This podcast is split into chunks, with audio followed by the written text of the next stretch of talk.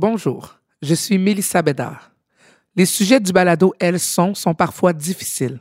Difficiles mais essentiels. Si au long de l'écoute, vous éprouvez des difficultés, ressentez des malaises ou désirez simplement plus d'informations, n'hésitez surtout pas à consulter un professionnel. Mon père a dit Écoute, t'as l'air fatigué, là. Va, va, te prendre une chambre, genre à l'hôtel le plus proche. Refais pas la route pour revenir à Montréal. Va te reposer. Puis euh, j'ai pris une chambre pour deux nuits, puis euh, j'ai commencé vraiment à vivre la psychose là-bas. Là. Tu sais, là, j'étais vraiment perdue, je savais plus trop où je marchais.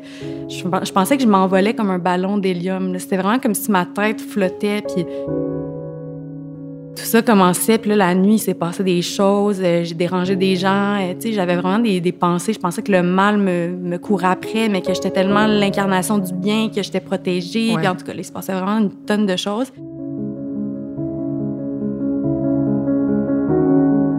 Né d'un besoin d'affirmation, Elles sont est un balado qui part à la découverte de personnes qui ont des chemins de vie atypiques, des parcours marqués par le poids de la différence. Ces dernières acceptent aujourd'hui de raconter leur histoire. Cet épisode célèbre le courage et la résilience de ces personnes.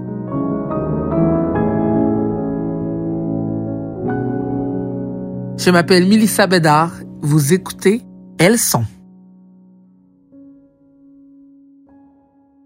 Je trouve que la société aujourd'hui a fait grand pas pour laisser l'opportunité aux gens de parler de santé mentale. Euh, et nos invités d'aujourd'hui font pas exception. Ils vont nous aider à faire avancer les choses. Je reçois Natacha Coulifort qui vit avec la dépression. Merci d'être ici, Natacha. Bien, merci à vous. Et je reçois aussi Cassandre Clermont qui, euh, qui vit avec le trouble bipolaire type 1. Exactement. Enchantée. Enchantée. Je voulais savoir, premièrement, comment vous viviez au quotidien, pour toi, Natacha, de vivre avec la dépression? Comment ça se passait dans ta vie? Ça se passait bien. Je me posais pas tant de questions, en fait, justement. Ça allait le train-train quotidien, euh, faire ma vie, euh, essayer de manger sainement, aller au travail, euh, avoir, voir les amis, trouver l'équilibre entre famille, amis, puis euh, boulot. Et toi, euh, Cassandre? Moi, je dirais qu'avant euh, de développer le trouble bipolaire, probablement que je l'avais déjà parce que j'étais quelqu'un de très euh, instable, spontané, bohème, avec euh, des idées de grandeur. Je voyageais beaucoup. J'avais pas beaucoup d'enracinement. T'étais plus, comment on pourrait dire, nomade? Ouais, nomade. je vivais une vie un peu atypique. Puis, as-tu toujours eu, mais là, tu viens un peu de me le dire, si tu avais déjà ressenti le fait que tu pouvais déjà avoir ce trouble bipolaire-là avant d'avoir le diagnostic? Euh, ben écoute, c'est c'est un trouble qui est insidieux parce que moi, euh, ce qui a vraiment déclenché euh, le processus vers le diagnostic, c'est la psychose. Mais le trouble bipolaire, je pense que je l'ai depuis longtemps parce que j'ai surtout eu des, des épisodes maniaques, donc des épisodes où je me sentais comme un super-héros, que je pouvais tout accomplir, que j'avais une humeur euh, très, très, très positive. Quelques épisodes dépressifs, mais plutôt passagers. Fait que moi, c'était surtout la manie, tu sais. Comme euh, je pouvais vraiment être une machine à certains moments de ma vie. Puis, dans ta jeunesse, euh, si on parle de la petite Cassandre, euh, c'est, la vie était comment? Très anxieuse, euh, très. euh, je me démarquais beaucoup par ma personnalité, mais je vivais avec un trouble anxieux généralisé. euh, puis j'aurais dû probablement euh, consulter bien avant, là, dès mon jeune âge, là, je pense. Et toi, Natacha, comment, euh, comment euh, s'est développée, en fait, cette dépression-là? Dans ta jeunesse, comment ça se passait? Hum, J'ai toujours été antisociale, donc euh, très solitaire, mais je me sentais pas nécessairement dépressive ou quoi que ce soit, ou déprimée. Je pense que c'est en fait euh, quand j'ai eu une grosse rupture dans ma vie que ça, que ça a vraiment tout débalancé. Puis comment que ça a basculé? Comment c'est arrivé dans ta vie que tu t'es dit, OK, il y, a- il y a quelque chose qui se passe? Ben justement, là, on pourrait dire le stéréotype de on n'est pas capable de se lever, de, de juste faire une tâche qui paraît simple, juste de se faire, admettons, un café. Ouais. C'était, c'était juste infernal de, d'essayer de faire ça. La crise totale de partir en pleurs, de puis à un moment donné de se dire comme, OK, ouais, non, ça ça va pas. Là. C'est comme, ça devrait être une tâche toute simple. Puis c'est comme, au contraire, en rire, ou je dis, ah, ben, j'ai chopé du sucre, c'est pas grave. Mais, mais, mais d'en faire une, une crise de façon répétée, Ouais. euh, rendu là, c'est comme pas normal. là. En fait, j'avais déjà eu un premier, pre- probablement une première phase dépressive quand j'ai eu une grosse rupture, mais manque d'argent, j'ai pas été consultée. Puis c'est quand j'ai fait un burn-out, justement dû au fait que de juste faire un café, c'était infernal. J'étais pas capable de le faire. Euh, ou dès que je rentrais chez nous, plus d'énergie, pas capable, euh, crise de larmes, etc. C'est là que je me suis rendu compte, ouais, non, je pense que ça serait peut-être intelligent, ou enfin, euh, je devrais vraiment aller cette fois chercher de l'aide euh, psychologique. Et toi, Cassandre, comment que c'est euh, comment que c'est apparu dans ta vie? Mais écoute, moi, j'avais pas les moyens de saisir que ça allait pas. Moi, on m'a forcé à aller à l'hôpital psychiatrique. Puis même pendant le mois que j'ai été hospitalisée, j'étais pas consciente de mon trouble. En fait, ma psychose, l'état psychotique a duré quatre mois. Euh, puis on cherchait un bon traitement, fait qu'il y avait beaucoup d'essais et erreurs au niveau de la médication. Puis quand on a trouvé le bon médicament, c'est comme si du jour au lendemain, je me suis réveillée de cette espèce de cauchemar Ouais. Qu'on peut dire. Moi, je l'ai vécu comme un rêve. Pour être honnête, ma psychose était super positive. Mais pour tous les gens autour, c'était vraiment un cauchemar parce que personne ne me reconnaissait, puis j'étais pas fonctionnelle, je pouvais pas travailler, je pouvais pas m'occuper de moi-même. Fait que quand je me suis réveillée de ça, j'ai eu une espèce d'urgence de vivre parce que je me suis rendu compte de tout le temps que j'avais perdu puis de toute la vie que j'avais déconstruit. Puis mettons que vous avez toutes les deux, parce que toi aussi, Natacha, tu as vécu un épisode psychotique. Si on veut, mettons, euh, décrire euh, par une image ce qu'est l'état psychotique aux gens qui nous écoutent, ça ressemble à quoi, par exemple? Pour moi, euh, une crise d'anxiété, une crise d'angoisse, c'est vraiment, c'est quasiment physique de sentir l'impression qu'on va mourir. De se dire qu'il y a un danger immédiat, mais on ne comprend pas où est le danger immédiat. J'imagine qu'on pourrait être dangereux pour euh, les personnes alentours, Ouais. de justement euh, faire des gestes violents ou d'être brusque parce qu'on ne se rend pas compte. Je pense c'est ça, de comme.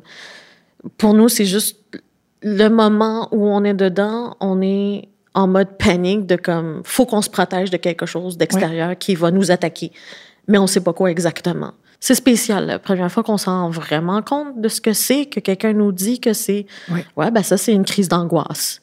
OK, ben moi je pensais que j'allais mourir là. Ah oui, oui. Mais moi, je me suis rendue à l'hôpital euh, en pensant que je faisais une crise cardiaque. Ben c'est ça. Quand finalement- c'est proche de ça. C'était une crise de panique. Exactement. Mais c'est, c'est, euh, ouais, non, c'est particulier la première fois. C'est, euh, c'est pas si facile que ça de briser ça, euh, de se rendre compte aussi qu'on est dedans, puis trouver surtout les moyens pour en sortir. euh, euh, parce que les gens alentour de soi, justement, probablement même Cassandre aussi, les gens veulent être gentils, ils veulent essayer de nous aider, ils veulent essayer de comprendre, ils, ils veulent bien faire, mais ils sont pas nécessairement outillés pour comprendre euh, Oui, ce qu'on vit. ils le vivent pas. Exactement. Exact. Et toi, Cassandre, ça se. Mettons que tu aurais une image à nous faire là, de, de l'épisode psychotique que tu as eu, ça ressemble à quoi? Mais en fait, j'aimerais apporter une nuance parce que, tu sais, une crise d'angoisse, Ouais. C'est sûr qu'on peut avoir des symptômes psychotiques, donc on Oui. peut déconnecter de la réalité, mais une psychose, ça va perdurer dans le temps.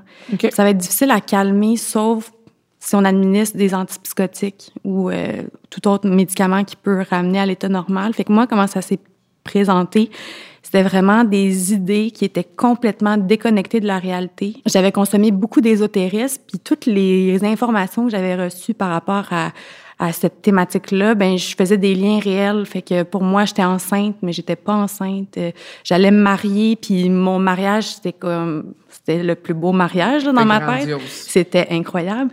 Mais tout ça, c'était aucunement aligné avec la réalité parce que j'étais pas enceinte, j'allais pas me marier. euh, fait que c'est vraiment comme un, un genre de film que je faisais dans ma tête, puis j'y croyais, mais il y a personne autour qui vivait ce que je vivais. Fait que pendant quatre mois, vivre parallèlement. puis, mettons, pour voir, est-ce que c'est long, ça, quatre mois? ben oui. Ah, mettons, mais je, mettons que je connais pas du tout ça là, par rapport à, à, à une psychose normale. C'est quatre mois, c'est parce qu'il n'arrivait pas à trouver de la médication, la bonne médication. Mais en C'est épuisant pour toi qui le vis? Oui, ben c'est épuisant parce que à un moment donné, tu as un certain reflet. Tu as, le reflet des gens autour de toi qui agissent différemment avec toi. Tu as le reflet aussi de pas euh, de pas trouver un emploi, de pas être capable de, de t'occuper de toi-même, euh, d'avoir une hygiène de vie vraiment euh, médiocre parce que tes croyances t'amènent à faire des choses qui ont pas tellement de sens. Tu sais, moi, je Ouais. m'alimentais de cigarettes et de café, mais je ne fume pas, puis je prenais même pas de café. Tu sais, juste pour te dire comment tout change. Fait que, oui, par rapport à ces éléments-là, c'est épuisant. Moi, dans mon cas, en fait, c'est qu'on trouvait pas la médication. Puis le psychiatre était sur un diagnostic qui était pas le bon. Fait que pendant longtemps, on Ah. pensait que j'allais rester dans cet état-là. Mais quand j'ai changé de psychiatre, ils ont dit, ben non, mais elle pourrait faire un overdose avec ça, tu sais. Oh, Puis ils ont changé la médication. Puis dès qu'ils ont Wow. fait ça, comme le lendemain, j'étais correct. Ça me, ça me brasse un peu de savoir justement que c'est un spécialiste qui pensait que tu n'étais pas. Moi, on pensait que j'étais schizophrène. Ah, OK, ouais. Oh mon Dieu. Ouais. Fait que quand on a. On te traitait pour une schizophrénie. Oui, oui, on, on me traitait pour une schizophrénie. C'est des, des médicaments qui sont qui peuvent être les mêmes, dans le sens OK. où un schizophrénique, quelqu'un qui a, qui a la maladie schizophrène va pouvoir être traité par des antipsychotiques autant qu'une personne qui, qui a la maladie bipolaire. Donc, toi, Natacha, comment ton entourage a réagi ben, aux propos que tu avais pendant cet épisode-là, euh, où, où toi-même tu te cherchais finalement? Euh, en fait, les gens s'en sont pas rendus compte tout de suite parce que euh, j'ai toujours été quelqu'un de solitaire qui bavarde pas tant que ça, ou enfin qui est capable de bavarder sur des, des choses très légères, superficielles. En fond, c'est un peu triste à dire, mais je suis très bonne pour mentir, pour cacher, en fait, mes émotions réelles. Puis surtout, euh, je suis entourée de gens qui sont forts, de parents monoparentales ou euh, des, des femmes qui ont vécu des divorces ou des séparations très difficiles qui sont habituées à être fortes. Donc, moi, j'ai supposé qu'il fallait que je sois forte, donc pas parler des émotions, de me dire que, que d'aller demander de l'aide, dans le fond, c'était un signe de faiblesse. Donc, ça m'a pris énormément de temps avant de m'ouvrir là-dessus, de, une fois pourtant un diagnostic posé, d'accepter, un, que j'étais malade, et de deux, de, de justement en parler aux gens. Je sais comme, pas comment aborder. Et dire, Hey, salut, comment ça va? Ah, ben, euh, je suis en dépression. Mais j'ai encore tellement d'autres euh, exemples comme quoi c'est pas reconnu, comme quoi c'est juste peux, dans euh, votre tête. Ouais. justement, c'est. Ou, ou de justement pas y croire, de se dire Ah, ben oui, t'as juste à manger, bien dormir, puis faire l'exercice, puis ça va aller. Ah, je déteste me faire dire ça. C'est pas si simple que ça. Oui, c'est une base, d'accord, mais ça va au-delà de ça. Mais finalement, ça a été euh, assez bien accueilli alentour de moi. Toi, Cassandre, sens-tu encore le. Sens-tu encore un jugement sur la bipolarité? Ben écoute, je pense que en tant que personne atteinte euh, d'un trouble bipolaire, j'ai ma part de responsabilité dans le sens où moi je le porte fièrement parce que ça fait ça fait partie de moi puis ça m'a beaucoup changé vers le positif. Fait que j'en suis fervente puis j'en parle positivement puis jusqu'à présent ça m'aide beaucoup moi à l'accepter puis ça, ça ça donne pas raison à ceux qui ont des préjugés, tu sais. Oui. Fait que je, comme je me, je me donne la mission d'être la porte-parole pour ceux qui ont peut-être pas, tu sais, qui sont peut-être pas capables d'aller Ils sont peut-être pas upfront. rendus, Ils sont ouais, peut-être pas rendus là non plus, c'est ça. Mais je veux leur donner d'une part espoir qu'on peut être normal, qu'on peut. Puis même si on n'est pas normal, c'est quoi la normalité de toute façon, tu sais? Tu as bien raison. Fait que Tout à fait. qu'on peut être qui on est avec l'étiquette ou ben en fait on n'a pas d'étiquette moi j'en ai pas j'en porte pas je, je ne suis pas bipolaire je suis Cassandre puis la maladie bipolaire ben, on me traite pour ça puis à part de ça ben Tu vis ta vie. ouais je vis ma vie puis j'ai une belle vie là c'est une magnifique vie non J'ai mais une belle vie, là! non j'ai une magnifique vie là tu sais Cassandre, tu étais hospitalisée lors de ta première crise de psychose. Raconte-nous donc comment tu étais au plus sombre là, de cette crise-là. Ça s'est installé vraiment insidieusement. Je te dirais que quelques mois avant euh, l'hospitalisation, je commençais à avoir des symptômes. Je les cachais bien par contre, mais les gens trouvaient ça quand même spécial parce que euh, un état maniaque qui précède un état psychotique, euh, c'est souvent comme T'as beaucoup d'énergie, t'es super positive, un peu irritable par contre. Tout ça, ça t'amène dans un état super précaire. Tu sais, comme euh, ton corps, ton esprit, ton organe le plus important, le cerveau, commence à manquer de jus un petit peu. Fait que c'est ce qui s'est passé. Puis en même temps, s'installaient des pensées qui étaient plus du tout alignées avec la réalité, mais je le cachais bien. Je gardais ça pour moi. Je pensais que c'était des signes de la vie, de la synchronicité. Euh, Tu sais, il se passait vraiment des choses spéciales, mais ça, c'est de mon interprétation, je veux dire. Monsieur, madame, tout le monde n'aurait pas vu ce que je voyais, mais mettons, le vent se levait, il y avait un chat noir qui traversait, je pensais que c'était un signe, tu sais. OK, ouais, je comprends. Ou genre, euh, je faisais dans ce temps-là des, des shootings photos pour une amie qui avait une compagnie de bijoux. Puis là, il y avait une bague euh, un peu plus masculine puis une bague féminine dans un sac pour un shooting qu'on avait fait. Puis je pensais que c'était notre bague de mariage, tu sais, à moi puis la personne en question avec qui j'allais me marier. Fait que, tu sais, je faisais plein de liens comme ça, mais personne s'en rendait compte. Puis à un moment donné, j'ai comme commencé à perdre un peu la carte. Puis j'étais au téléphone avec mon père. J'étais dans le nord à ce moment-là, dans les Laurentides. Puis mon père a dit, écoute, t'as l'air fatigué, là. Va, va te prendre une chambre, genre, à l'hôtel le plus proche. Refais pas la route pour revenir à Montréal. Va te reposer. Je, vais- je vais t'offrir ça, là. T'as l'air d'être fatigué, tu sais. Puis euh, on, va se parler demain. Fait que je me suis dirigée, genre, à l'hôtel le plus cher. Puis euh, j'ai pris une chambre pour deux nuits, puis euh, j'ai commencé vraiment à vivre la psychose là-bas. Là. Tu sais, là, j'étais vraiment perdue, je savais plus trop où je marchais. Je, pensais que je m'envolais comme un ballon d'hélium. C'était vraiment comme si ma tête flottait, tout ça commençait, puis là, la nuit, il s'est passé des choses, euh, j'ai dérangé des gens, euh, tu sais, j'avais vraiment des, des, pensées, je pensais que le mal me, me courait après, mais que j'étais tellement l'incarnation du bien, que j'étais protégée, puis en tout cas, il se passait vraiment une tonne de choses. Puis le lendemain, j'ai tout publié sur Instagram, euh, mes pensées. Fait que moi, j'ai dit que je me mariais, j'invitais tout le monde, fait que tout le monde a vu ça. Puis mes parents, ma sœur ont vu ça, puis ils se sont dit là ça va pas. T'sais. Clairement, ce qu'on ce qu'on voyait pas parce qu'on n'était pas au courant que, que ça se pouvait. Ouais. Une psychose, personne avait vécu ça. Ce qu'on voyait pas se présentait de forme évidente. Là, Ouais. on, clairement, il y avait quelque chose qui clochait. Fait que tout le monde m'a rejoint euh, à mon mariage. Moi, c'était mon mariage. Hein? Oui, Fait que tout le monde m'a rejoint. Puis quand ma mère a cogné, je me dis, oh mon Dieu, c'est ma première invitée. tu sais. Ça marche. Tout ce que je, je, je programmais, ça fonctionne. Les gens commencent à se présenter. Mais eux, il y avait un autre plan pour moi. Tu sais, eux, c'était comme, bon, qu'est-ce qu'on fait? Ils se parlaient ensemble. Ben oui. Ils faisaient une stratégie. Tu sais, avec un recul, on en a ri un peu. Là. Fait qu'ils m'ont amené de, de, pas de force, je dirais, en, en étant l'hôtel? stratégique. Ben, à l'hôpital. Oui, c'est ça. C'est ça. Mais, mais moi, je pensais qu'on allait à l'hôpital parce qu'on me protégeait. Tu sais, c'était.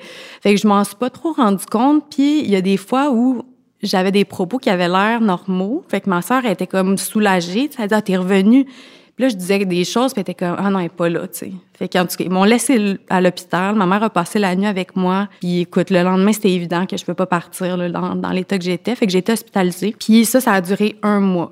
J'avais des sorties les week-ends. Euh, c'était super difficile. J'étais vraiment pire qu'un enfant. Là. J'étais super imprévisible. Fait que c'était vraiment stressant parce que la nuit, moi, je sortais, j'allais me promener sur le bord de l'eau. Elle habitait, proche d'un lac, j'allais me promener là. Euh, tu sais, c'est quasiment pas si j'allais cogner chez. Tu sais, j'avais des idées que je pouvais cogner chez quelqu'un s'il y avait de la lumière. Mais moi, j'étais incontrôlable. Puis quand euh, le psychiatre qui m'a pris en charge a jugé que j'étais dans le meilleur des états pour retourner euh, vivre dans la société, ben j'avais encore cet état-là, tu sais. Fait que là, ma mère était à bout de souffle, elle pouvait plus prendre soin de moi. Fait que j'ai été transférée chez mon père, qui avait pas du tout les installations pour m'accueillir. il habite dans un petit condo en plein milieu de Griffintown. Fait que je dormais sur un petit matelas dans une pièce qui est comme réservée euh, aux chats, là, tu sais. Puis, Ouais. euh, chaque soir, on essayait de trouver des solutions. Puis là, j'ai, changé de psychiatre parce que j'avais, on, on jugeait que je retournais à Montréal. Puis en changeant de psychiatre, c'est là que, tu sais, on, on a vraiment dit, bon, clairement, il y a quelque chose qui fonctionne pas, on va essayer autre chose. Puis quand j'ai pris conscience de tout ça, puis que là, j'étais sans emploi, sans appartement, j'avais fini ma relation aussi en état, en état psychotique, j'avais tout laissé. Puis que là, j'avais juste mes petites valises dans la petite chambre pour le chat. Là, là j'étais comme, OK, there's an emergency, là, tu sais. Fait que ma belle-mère puis moi, on a pris une feuille de papier puis on a fait un plan. Fait que le plan, c'était trouver un travail, trouver un appartement, trouver un chum, faire une vie à deux, puis on est rendu à la bonne place à 30 Des ans, étapes, là. un à la fois. Ouais. Puis j'ai clenché ça, là, en un mois. Ben voyons! Ouais. Je me suis Trouver trouvé un une chum. job. J'ai trouvé un chum, ça fait deux ans que je suis J'ai avec lui. trouvé un chum. J'ai trouvé un chum. Non, même sorte, Je l'ai trouvé. non, mais j'ai trouvé quelqu'un de merveilleux. Puis, mais tu sais, juste pour dire que euh, c'est ça, je me, je me suis réorganisée vraiment rapidement. Puis aujourd'hui, tu sais, j'ai je veux dire, j'ai acheté ma propriété, euh, je travaille, euh, Wow. tu sais. Fait que c'est cette urgence de vivre là, tu sais, comme une fois que tu retrouves ta tête, t'es comme, oh mon Dieu, là, là, j'ai comme du temps à rattraper, j'ai besoin de, de passer en deuxième vitesse. Là, après, souvent, le revers de la médaille, c'est qu'après un état maniaque, t'as un état dépressif. Fait que là, après ça, j'ai été un an en dépression à chercher comment sortir de ça maintenant, tu sais, comment sortir de l'état dépressif. Fait C'est là que vous vous rejoignez.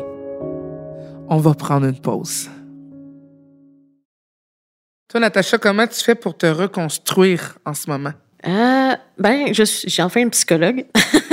ça, c'est Parce qu'encore là, c'est toujours c'est le manque de sous qui fait en sorte que on- La première, première, en fait, après ma, ma séparation en Oui. 2017, euh, je suis restée en dépression quand même assez longtemps, avec des épisodes où j'ai voulu me suicider, euh, mais j'en parlais, j'en parlais pas. La première année cette de cette vie-là, il y a personne qui s'est rendu compte vraiment que j'allais pas bien. Parce que je le disais pas. Je disais, ben non, ça va bien, euh, la vie va bien. euh. Puis, euh, j'ai quand même réussi à ne pas me suicider. Euh, c'est grâce, en fait, à, mon choc, je me suis pas suicidée.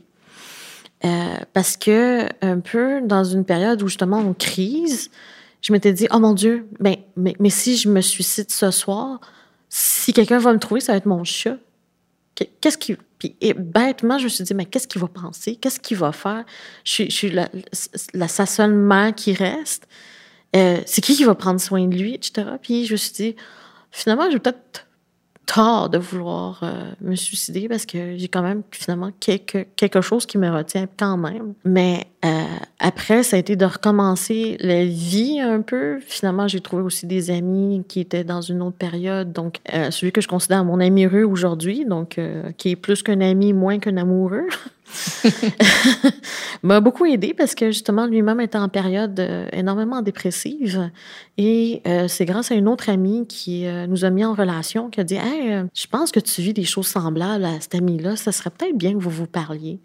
Puis c'est vraiment lui qui m'a aidé à me raccrocher au fait que j'étais vraiment en train de faire le vide autour de moi, de pas aller chercher de l'aide, de, de me- rendre compte que parce que son état reflétait le mien. J'ai pris conscience qu'effectivement, je, je m'éloignais toute seule et que euh, il y avait euh, il y avait quand même euh, du monde qui comment je pourrais ça? Pour qui l'amitié ça avait vraiment un Oui, oui, mot. oui. Moi, je pensais un peu euh, de façon erronée que si on était amis, c'est parce qu'il fallait donner des nouvelles souvent. Tu sais, à garder un lien. Et puis, je m'étais toujours dit que je suis pas une bonne amie.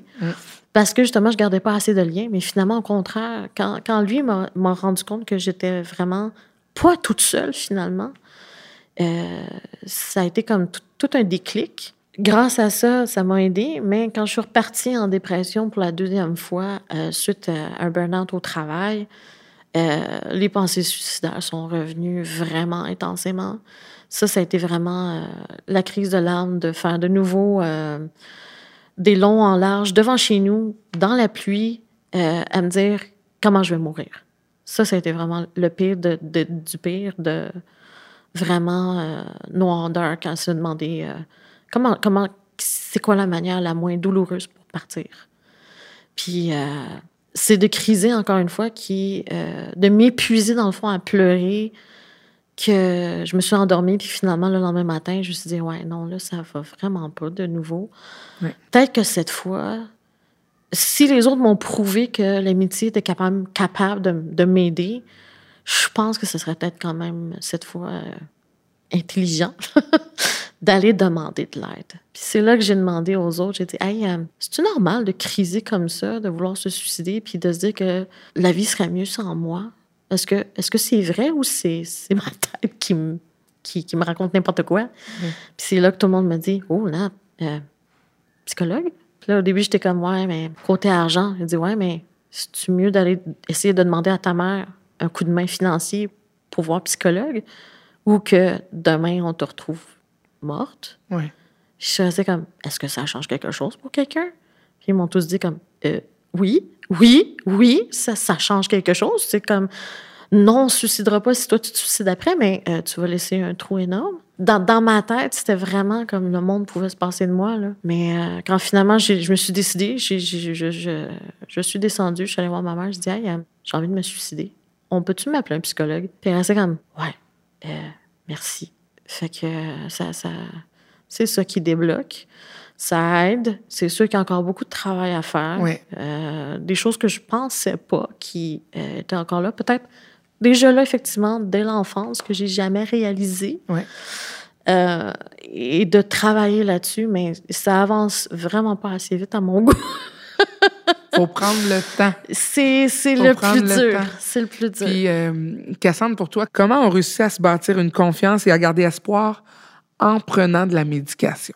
Euh, moi, avant de prendre la médication, je m'intéressais beaucoup à l'herboristerie, donc au pouvoir des plantes, à comment on peut se soigner par le naturel.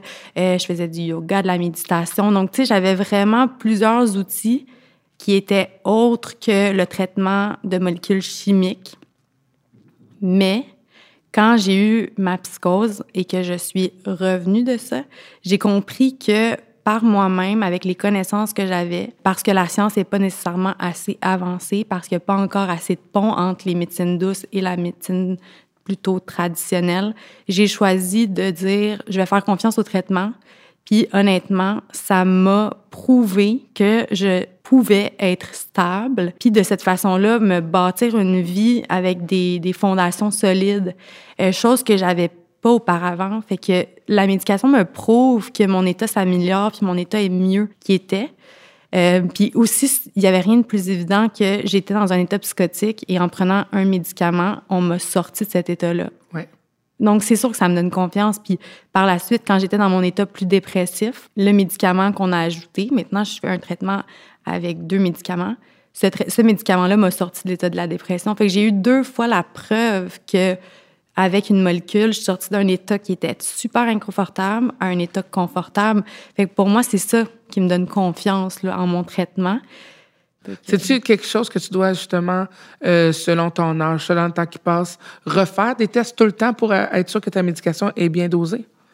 Bien, ce qui est un peu triste dans notre système, c'est que on manque de temps, on manque de place. Fait que Oui. moi, j'ai un suivi pendant trois ans qui est offert par une clinique de premier épisode psychotique pour Oui. les jeunes adultes. Puis à cette clinique-là, c'est ça, j'ai un suivi euh, d'une psychologue et d'une ergothérapeute travailleuse sociale pendant trois ans. Fait qu'à chaque année, on prend des prises de sang, on évalue quels sont les impacts sur mon corps. euh, Est-ce qu'au niveau de mes gras, euh, c'est bien contrôlé? Est-ce que, puis on fait comme le bilan mais au bout de ces trois années-là, malheureusement, euh, ça va être un peu plus difficile. Il va falloir que, par chance, j'ai un médecin de famille, il va falloir que je fasse des suivis avec le médecin de famille, mais euh, ils sont pas aussi outillés qu'un psychiatre. Fait que Ouais. moi, ça me fait peur. Honnêtement, ça me fait peur parce que euh, je sais pas. Puis alors, je suis rendue, tu sais, il y a des projets d'avoir un enfant, des trucs comme ça. Fait que c'est sûr qu'il y a des choses qui sont différentes quand on Ouais. prend des médicaments, mais il faut avoir confiance. Puis de toute façon, est-ce que c'est mieux ça ou vivre une vie toujours dans le déséquilibre? Ouais. sais?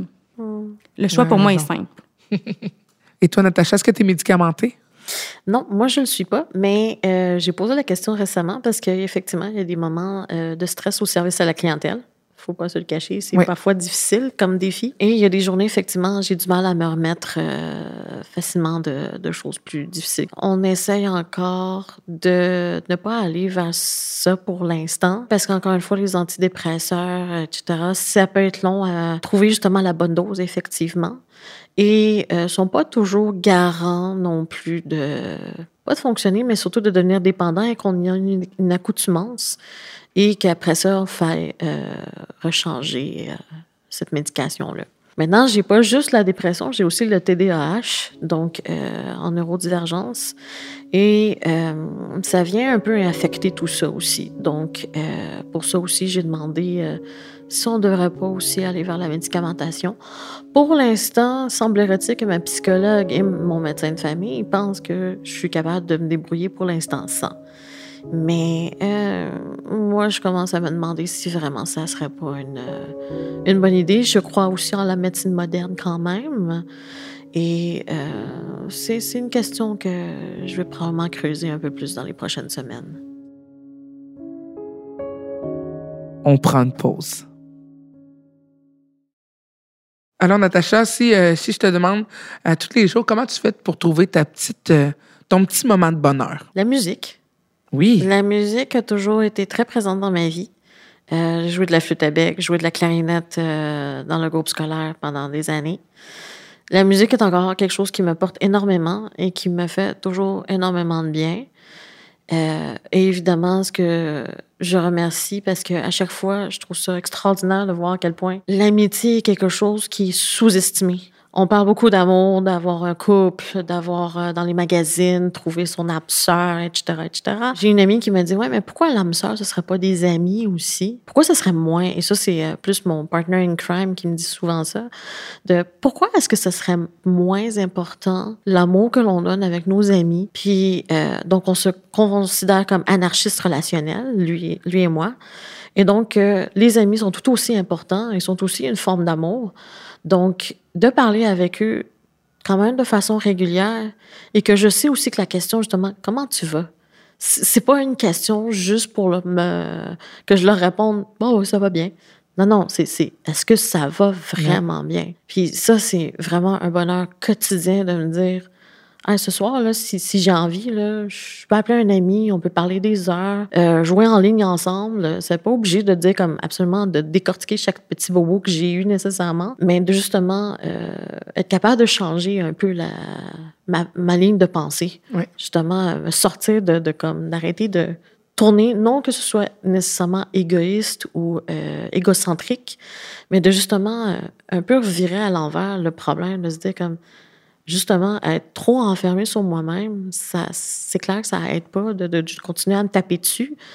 Mais de, justement, ce que je pense que mes amis m'aident beaucoup, c'est que c'est comme, exemple, si on joue à un jeu vidéo, puis que ça, se passe bien et tout, puis que, ah, réussit des, des, des quêtes et des choses de même, ils me disent, bon, ben, tu vois, t'es, t'es pas pourri, là. Arrête de juste focuser sur le travail. Le travail, oui, c'est une part de ta vie, mais ça fait pas tout non plus dans la vie.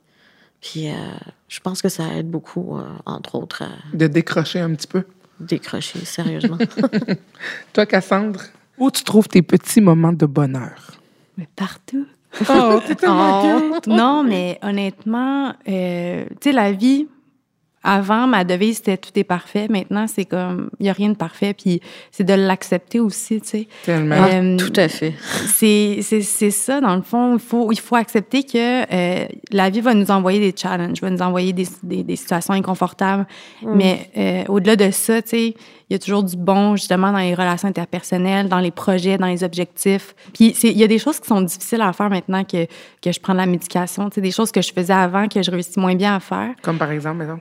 Ben, tu sais, quelqu'un, je méditais beaucoup, puis être dans un état méditatif, c'est super difficile pour moi parce que la médication me, me rend focus, me rend comme moins créative, moins, tu sais, rêveuse. Fait que, tu sais, me détendre, c'est difficile. Puis avant, j'étais comme, tu sais, j'adorais ça, là, tu sais.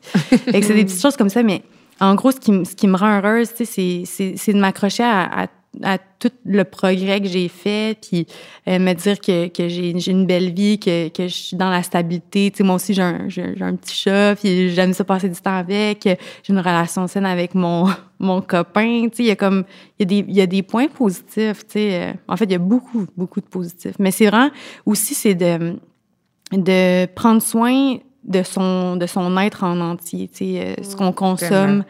Euh, consommer de la bonne information, consommer des, des, des choses saines pour le cerveau. Euh, tu sais, quand on est fragile, là, euh, si on se met à écouter euh, tout le temps des trucs sur Facebook, de la désinformation ou des films d'horreur ou des trucs comme ça, ça, ça joue dans l'inconscient. Fait que Ouais. moi, j'essaie de consommer des choses positives, autant que dans ce que je lis, ce que je regarde, ce que je consulte, les conversations que j'engage. Fait que ça, ça, ça me maintient comme dans, dans du positif, d'avoir des activités saines, de bien dormir, bien manger. Tu sais, c'est- c'est super simple finalement, mais, mais c'est la base. Puis Ouais. c'est- là-dessus que je travaille constamment. Alors, Cassandre, qu'est-ce que tu pourrais dire à une jeune fille qui vit avec le même trouble bipolaire que toi? Ben, je pense que, premièrement, je lui dirais d'être curieuse parce que elle va avoir du travail à faire. Dans le sens où euh, la maladie amène des challenges, puis il faut être outillé pour y faire face. Je pense que avant d'avoir ma psychose, j'étais déjà très curieuse, puis je me suis beaucoup nourrie de trucs sur euh, la santé physique, la santé psychologique. Tu sais, j'avais déjà plein d'outils dans mon coffre à outils, fait que je pense que moi, c'est plus facile pour moi maintenant de, de me sentir bien, tu sais. Fait que je dirais, sois curieuse, documente-toi, outille-toi, euh, lis des livres de croissance personnelle, pas de la psychopop, là, mais des, des bons livres là, qui vont t'apprendre des concepts intéressants sur comment vivre une vie pleine. là. Je lui dirais aussi de de de pas être trop dur envers elle-même parce que c'est vraiment c'est vraiment une maladie qui est insidieuse, très difficile parce que ça t'amène dans deux polarités. Fait que de jongler avec ça, c'est c'est dur d'avoir de la stabilité puis de l'équilibre, mais de faire confiance que euh, c'est possible. Ouais. C'est totalement possible. Euh, puis je lui dirais aussi euh, d'être fière de sa différence parce que autant que c'est une maladie qui qui est grave, on va dire, tu sais, c'est comme c'est quand même une maladie mentale qui est lourde, mais ça t'amène dans des états que peu de gens connaissent. Moi, quand j'étais en manie, euh, quasiment euh, comme si tu avais une dose de cocaïne, mais comme tu es à jeun. Là. Fait que créativité, énergie, euh, tu peux te défoncer des murs dans cet état-là. On se souhaite pas ça. C'est pas Non. ça. C'est pas l'état qu'on va prioriser, mais ça te met quand même, ça, ça te fait vivre des choses quand même différentes. Tu sais. Je parlerai pas de l'état plus dépressif qui est vraiment plus difficile, selon moi. Fait que, tu sais, d'être fière de ses couleurs, d'être fière de, de Kelly, puis d'être curieuse, vraiment. De, de... Moi, si quelqu'un m'avait dit ça quand j'étais jeune, j'aurais dit ah yes, je suis comme, je suis bien partie, là, tu sais. Oh. On peut pas être à l'abri de ce que la vie nous réserve, mais en étant curieux, généralement, on, arrive à trouver des solutions, on arrive à sortir de... On tient pas les deux rails, mais peut-être qu'on en a une. Ouais, exact. toi, Natacha, qu'est-ce que tu dirais à une petite fille qui, qui vit en ce moment avec euh, la même dépression que toi? Ben oui, on s'en sort. Les personnes à qui j'en parle de dépression, qui l'ont été, on dit, on s'en sort. Oui, c'est dur sur le coup. Oui, mhm. tes, tes, moments obscurs ou de ténèbres, tu vas les trouver vraiment durs. Mais euh, il y a de l'espoir. Tu, tu restes pas là-dedans toute ta vie. Peut-être que sur le coup, tu en as l'impression, mais garde justement cette, cette euh, phrase-là de tu restes pas là-dedans toute ta vie. Vraiment. Vraiment. Hey, merci beaucoup, les filles. C'était vraiment très, très agréable de partager ça avec vous. Si j'ai un mot pour terminer, euh, j'aimerais ça dire aux gens justement qui sont là à l'écoute et qui aident quelqu'un d'autre. Prenez jamais pour acquis que votre tape dans le dos ne peut pas aider quelqu'un. Allez vers l'autre, informez-vous, apprenez à connaître vos voisins, vos amis. Demandez-leur seulement peut-être un comment ça va. Puis si la réponse ben c'est pas bien, ben prenez le temps de les écouter. Pas besoin de donner de conseils l'écoute, c'est suffisant. Merci énormément, Natacha. Merci beaucoup, Cassandre. Je, sais qu'en ce moment, vous, vous avez fait du bien à beaucoup de monde, puis que c'est euh, important et essentiel qu'est-ce qu'on fait en ce moment. Merci beaucoup. Merci à toi, Mélissa. Oui, merci à toi. C'était Natacha et Cassandre dans Elles sont, un balado de Nouveau Mois. Une production de Casadel. Producteur Patrick Franck Serrois à la recherche Charlotte Laberge, une réalisation de Denis Martel. Elles sont une idée originale de Caroline Arsenault et Catherine Robert. À la gestion de projet, Pascal Dick. Je m'appelle Mélissa Bédard. Pour d'autres épisodes, rendez-vous sur nouveaumois.ca.